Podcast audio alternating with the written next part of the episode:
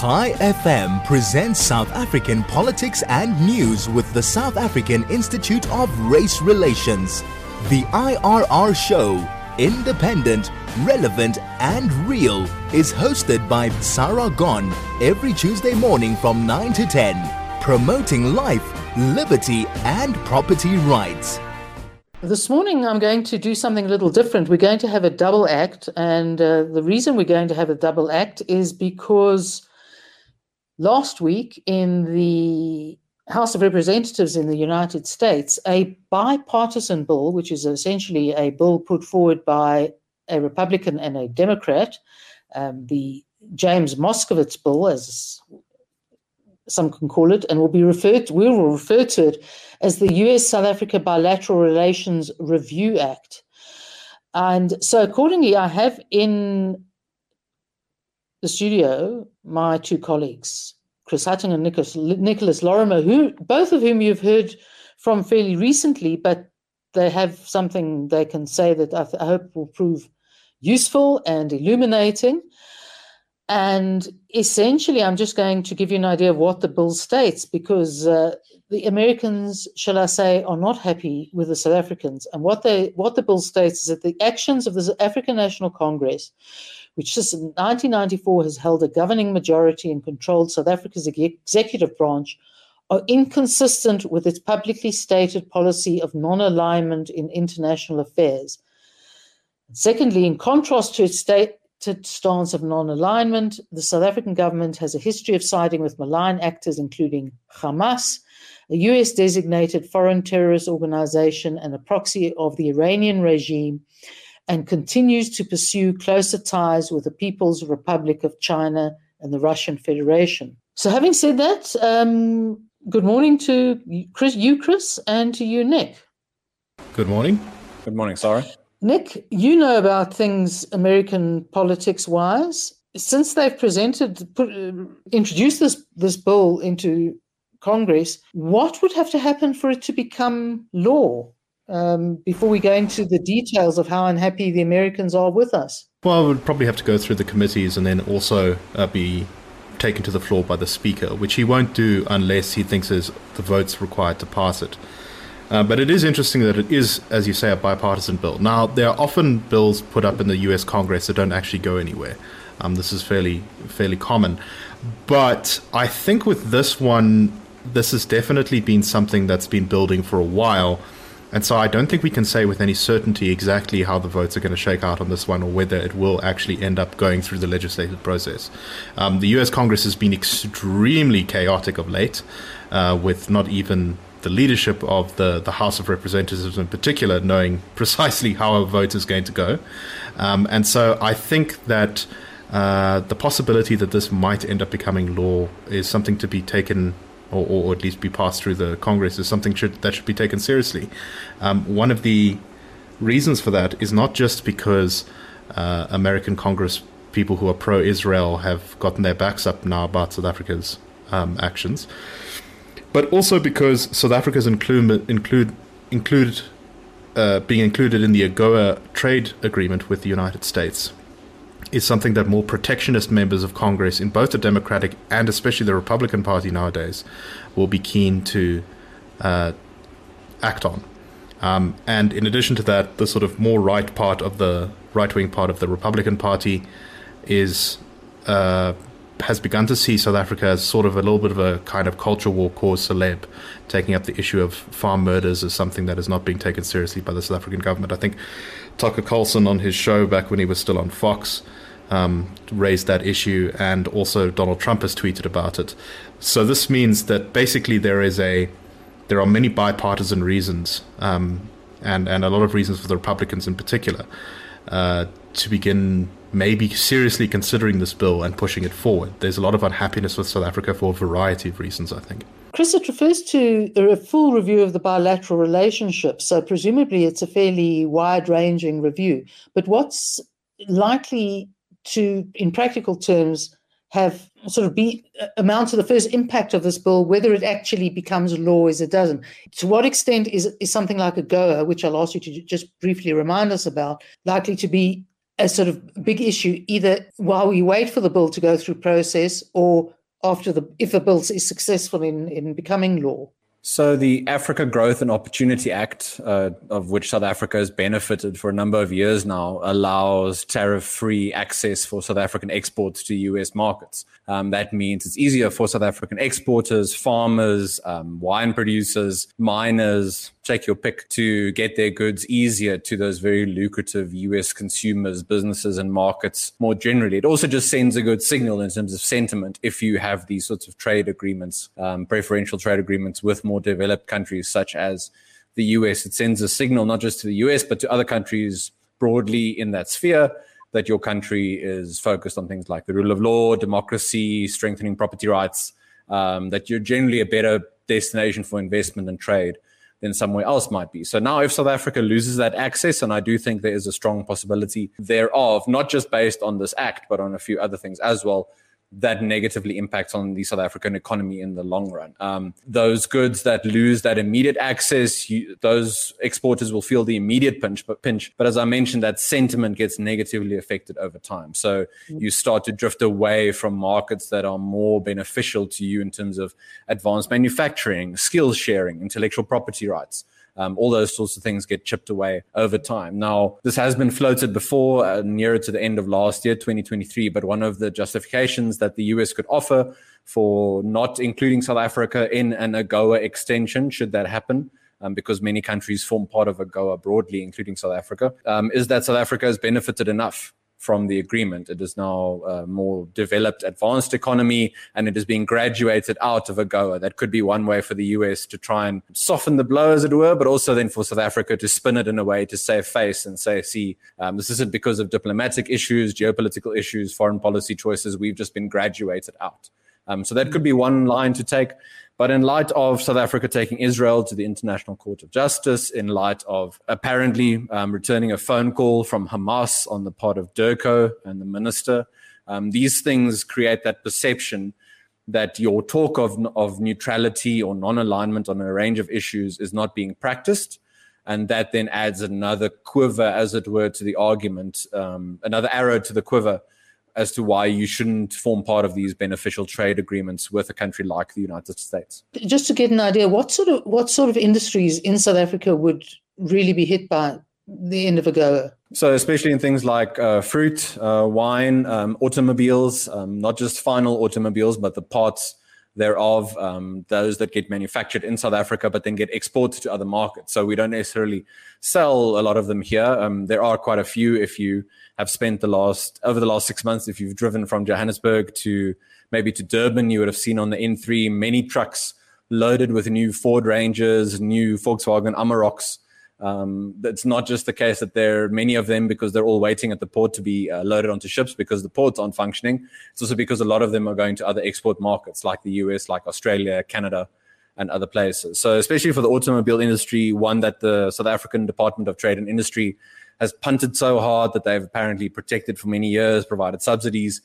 They're going to lose a lot of that more beneficial uh, trade setup that they would, not just to the US, but again, that sentiment point to maybe the European Union, um, countries there, to Australia, um, countries that broadly form part of the ambit of the United States sphere of influence, uh, as it were. Now, that's not to say you can't then try and find other export markets, but those other export markets aren't necessarily going to be as easy to trade with. Um, mm. The trade routes aren't going to be as easy. There's going to be more conflict.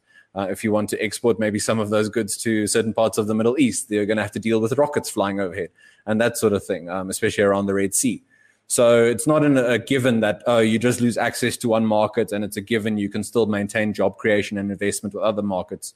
Um, it's by no means just a it's going always going to be there. Can I turn to you? They were very sort of detailed in the bill about their unhappiness a with as we've discussed essentially the uh, taking Israel to the International Court of Justice over charges of, of genocide. And Naledi Pandor, our foreign minister's uh, telephone call with the with the leader of Hamas. But they mention her visiting Iran um, as as one would have perhaps thought would be an issue, referring Israeli Prime Minister Benjamin Netanyahu to the International Crime, Criminal Court for arrest. And then they go into quite some detail about their unhappiness about the relationship with Russia and everything we've seen in the last year uh, or, or so with the a couple of years now with the war in Ukraine, the you know so the so-called non-aligned aligned position that um, that South Africa took on that, the joint military exercises with uh, China and Russia at here, the Lady R, uh, you know, it, it, sort of just goes on and on, and, and dispatching high-level delegations on political intelligence and military cooperation. And similarly, none too happy with their interactions with the Chinese government and the Chinese Communist Party in particular, and uh, finding them fundamentally incompatible with constitutionally guaranteed rights in our, you know, the, the, the provided in our constitution and the, the, the Ch- Chinese Communist Party's general lack of concern over these issues. And, and so it goes on, you know, it, it's just a sort of almost a laundry list of their unhappiness about the relationships the relationship with these two countries. Your comments on uh, on that sort of real, you know, real unhappiness, shall I say? I think this has been a long time coming in a lot of ways. So the ANC government and the United States have always had a bit of a rocky relationship, uh, going all the way, of course, back to the, the, the 80s when the, when the ANC was was close to the Soviets.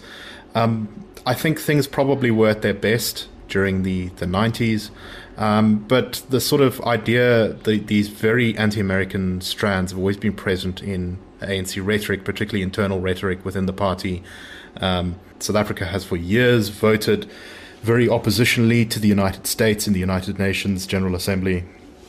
Um, there are some ex- exceptions, of course, uh, but generally speaking, we have been pretty anti anti US, particularly in recent years. Um, and I think for a long time, the US's strategy was sort of firstly, they were very much saw South Africa as, you know, this is the country of Nelson Mandela, this is the country of the Rainbow Nation. And that was their view. They, they, they viewed the most sort of positive aspects of the ANC, of its fight for liberation. They saw a parallel between the ending of apartheid and the ending of segregation in their own country. Um, and so that was the, that was cause for, for why the US was kind of fine to just ignore anti US rhetoric coming out of the government. And I think the government, for its part, was more pragmatic in South Africa in that it didn't take. Uh, it wasn't so dogmatically anti American, even if that was where it kind of wanted to be. Um, but I think that that has changed, particularly in the last couple of years. Firstly, the US is facing greater threats to its its its position as the sort of dominant global power than ever before. Um, but on top of that, South Africa has been moving increasingly from uh, someone who criticizes the US with its rhetoric to a group that is more materially um, aiding uh, the opponents of the United States. And uh, particularly for Joe Biden, his support for Israel has been uh, a difficult one for him. Many in his party are unhappy with him about that. Um, many, uh, he's faced a lot of attacks from the left. And South Africa's case uh, accusing Israel of genocide has only fanned those flames um, on on his left. So I think uh, for his administration, South Africa has definitely gone into the sort of dog box and making this a, a very awkward time for them.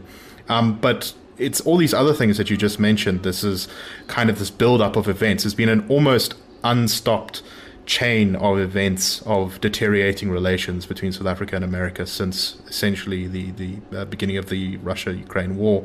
Uh, the one exception was when uh, President Ramaphosa spoke. I think it was just before the BRICS uh, conference was held here in South Africa, and basically tried to distance himself from being too closely aligned with Russia and China. But that seems to have fallen by the wayside now, and I think. Um, that the Americans are starting to think that uh, the, the South Africa, at least under the ANC, or um, uh, is is not a is not a friend uh, as they'd like it to be.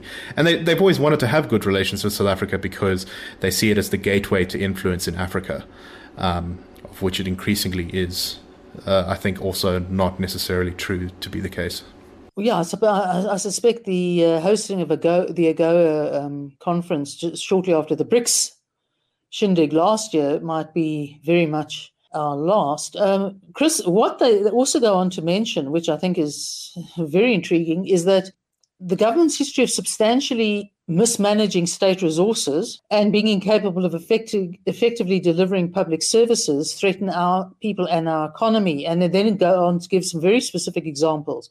The first was the declaration of the of the state of disaster last year over our uh, energy crisis, resulting from endemic and high level corruption. And I'm pretty much sort of quoting from from the bill. Transnet's incapacity disrupting rail operations and hindering mining companies' export of iron ore, coal, and other commodities due to malfeasance and corruption. And then the worst outbreak of cholera, the uh, that we saw last year, you know, outside of Pretoria, for the for the you know the worst in 15 years, and again due in part to the government's disease prevention failures, which included a failure to provide clean water to households. And the President, former President uh, Zuma's rampant, as they call it, state capture, which profoundly undermined our rule of law, basically has left us in a in a negative trust scenario with the ANC as the people of South Africa, and trust has been essentially damaged.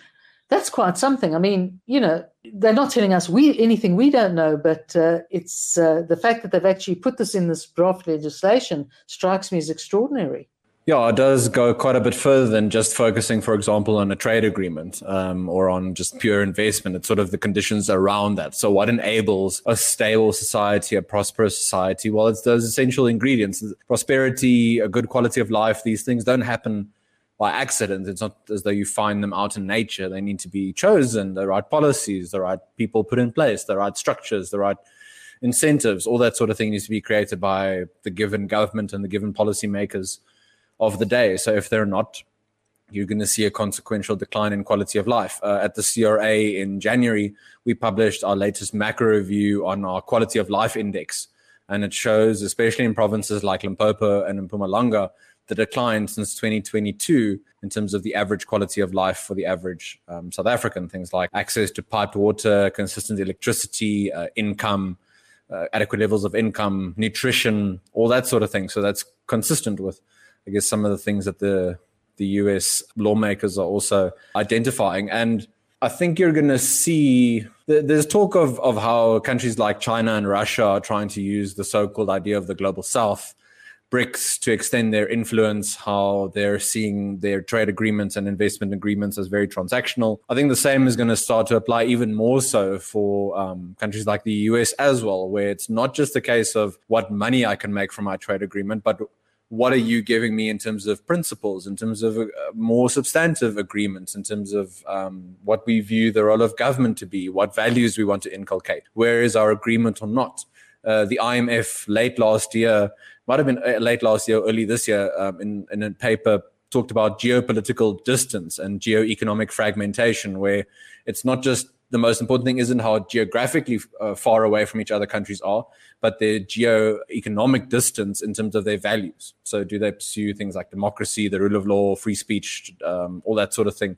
We're going to see more and more uh, drifting apart between some countries that we would have assumed were closer together earlier before, and that's how countries are going to try and extend their influence. So, that sort of thing could very well continue after this election in South Africa, depending on what particular coalition comes about. There's some recent polling that uh, makes things even more uncertain if they weren't already uncertain beforehand. That could push South Africa even further away uh, from the sort of US sphere of influence and just go in a very different direction around things like do we respect human rights, property rights, um, independence of your of your central bank, all that sort of thing, um, sanctity of freedom to trade, uh, freedom to free enterprise, all that sort of stuff. I think is is at the moment quite up in the air.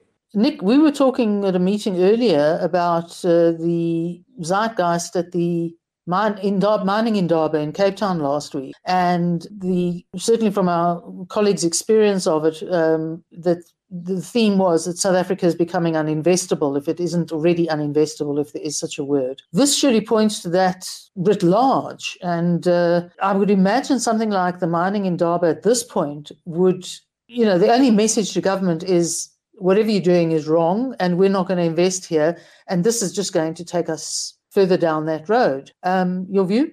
Right. Our, you know, our biggest investors and trade partners, um, for the most part, are uh, these sort of Western countries, the United, the EU and the United States, um, as well as uh, you know, I think Japan is also a significant trade partner, if not one of the top ten or so. But anyway, um, and so government is increasingly isolating us from these people, these countries whose uh, economies we are much more integrated with.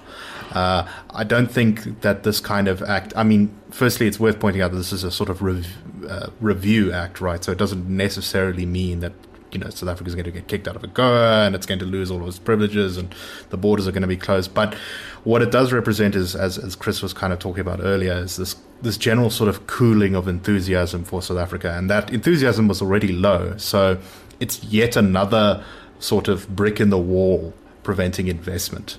Um, from from not just uh, America, but also probably from Europe, who the Europeans are not in lockstep with the Americans on particularly the, the Israel issue, but they are uh, certainly not as that they'll be less enthusiastic about an economy that seems to be sort of at odds with them. Um, I think the the, the war uh, the war between Ukraine and Russia with with Russia's invasion and and also the increasing tensions with China are making investors more wary in those countries of investing sort of on the wrong side of the fence as the world seems to be sort of heading into a new kind of cold war uh, investors don't want to get their money caught on the wrong side of a geopolitical conflict. And I think as long as South Africa is seen to be involved in this, it's going to definitely hurt our investment prospects. And as you and I discussed, I think last week, you know, South Africa stood well to benefit from the crisis in the Red Sea, except for all the reasons we've just spelled spelled out. We our ports and our railways are not in a position to take advantage of that.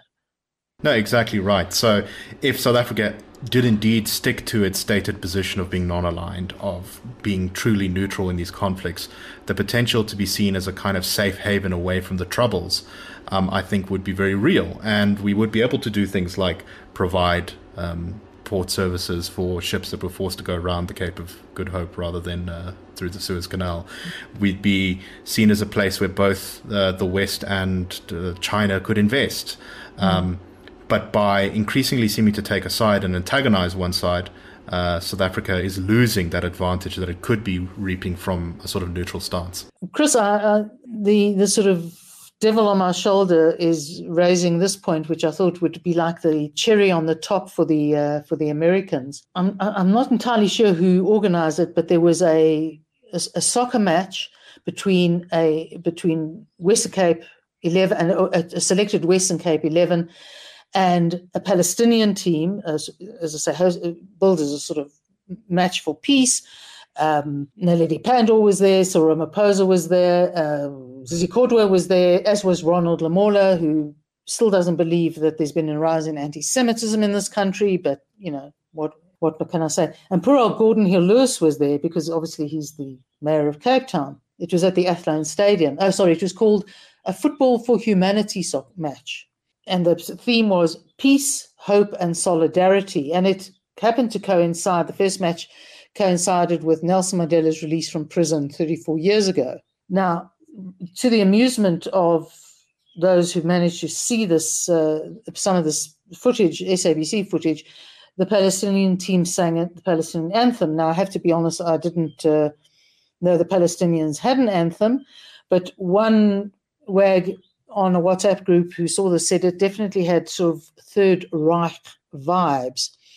But I think what the real thing is what the SABC d- didn't catch, if they probably filmed but didn't put on uh, on our screens, is there's a lovely part of the sort of opening ceremony where the master of ceremonies is is chanting and getting the crowd to respond, and the Naledi Pandor with her fist raised chants from the river to the sea. Now, the problem with that phrase is that everyone who knows anything about anything knows that it's essentially a genocidal chant to put an end to Israel and uh, the Jews who live in Israel. How, how did that go down as a piece of PR as far as having just put in place or put forward a, a bill like this? I mean, you know, wow, that's quite impressive. Although I have to say, Geordin Hill Lewis said nothing and had his hands behind his back, and poor old Cyril Ramaphosa had his fist up, but he looked very uncomfortable. How do you see the optics of that? Well, to be fair, the president has looked uncomfortable maybe from the start of his presidency. So at least he's been consistent in, in that regard. I mean, his SONA, yeah, that was maybe the latest example of just how maybe not cut out for the role. Our colleague uh, at the Institute, Terence Corrigan, has often spoken about South Africa's foreign policy and diplomatic corps, and how if you want to practice neutrality and non alignment, maybe you need to be actually skilled uh, in that regard. So it's one thing to say you want these positions, but then to practice it, you need training, that experience, um, and not to have, I guess, your given ideological position really cloud, yeah, maybe what advantage you want to take of situations for the optics of it. Um, in the South African government's context, where things have been declining, especially more rapidly in the last few years, heading into an election where they might get under 50% for the first time in a national election.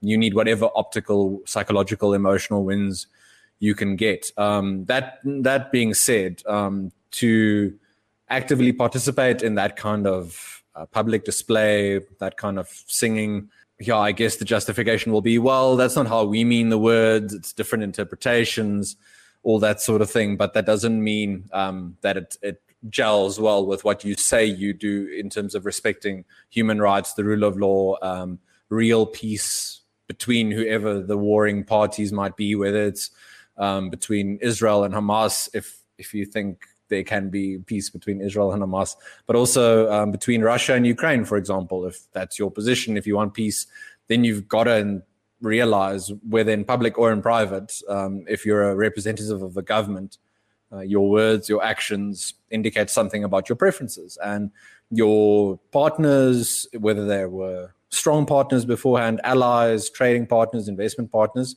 governments or businesses are going to start to ask questions about all these things building on each other. It's not just one action in isolation. It's now a couple of years, especially since the Russian invasion of Ukraine, where it's becoming more and more pronounced, where some of the um, maybe the blinkers around the ANC, at least around its ideological position in the West, uh, some of those blinkers are starting to to fall off or becoming a bit more faded, I guess. Nick, your response to Pandor's call for genocide made it made to sound like a school war cry. Well, this is exactly the point I was trying to make. You, you know, on one hand, you say we're for the two-state solution, we're for neutrality, we just want peace in the region, we're here to mediate between both sides.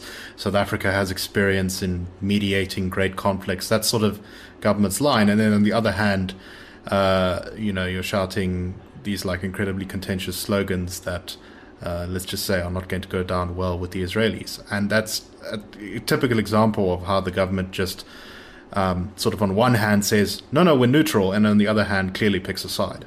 Yeah, no, I think picking a side and the side usually and or, or probably almost always being the wrong side um, is the hallmark of uh, the of ANC governance.